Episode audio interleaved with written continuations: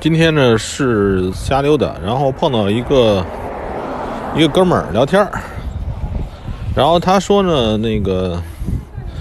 说起那个这个直播主播之类事儿了啊，啊，这哥们儿说呢，他那个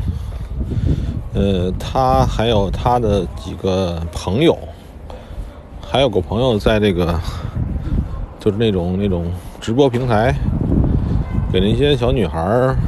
一下花秃噜了，那个贷出款来给别人去刷礼物，呃，跟他聊了会儿呢，我感觉呢这个无法理解。呃，就像咱们那个喜马拉雅上也是，我也弄过语音直播，但我想不明白，呃，就我一直不会活跃气氛啊，呃，一直没有那种感觉，就是今天下午那哥们儿呢跟我说了半天，我的感觉就是说，他还有他的那个朋友呢，在有的时候呢会进入一种状态，呃，沉浸于其中，然后那个这个这个进入那个气氛，进入那个气氛之中呢，就会办一些事后看来的蠢事儿。我想呢，就是，呃，在咱们这个交易的这个上面呢，也有这种状态。我我似乎很少有这种状态啊，就是，但我知道这种状态是非常可怕的这种状态。这种状态出现呢，就是，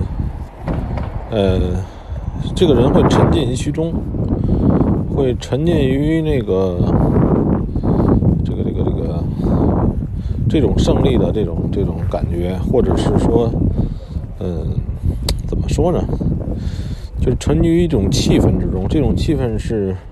可能是他自己营造出来的。在那个直播平台上，可能是他花钱就能获得那样的气氛。在交易过程之中呢，可能是因为他输钱，然后呢，交易的次数足够多，呃，交易足够频繁之后呢，呃，似乎呢，他也会产生这种这种气氛。我说的这种气氛，我不知道大伙儿是不是体验过，应该体验过吧？这种状态一发生，你就那个背背离了一种那个观察者的感觉。就是说，我认为这个之所以，呃，外汇上面或者期货上面你能挣到钱，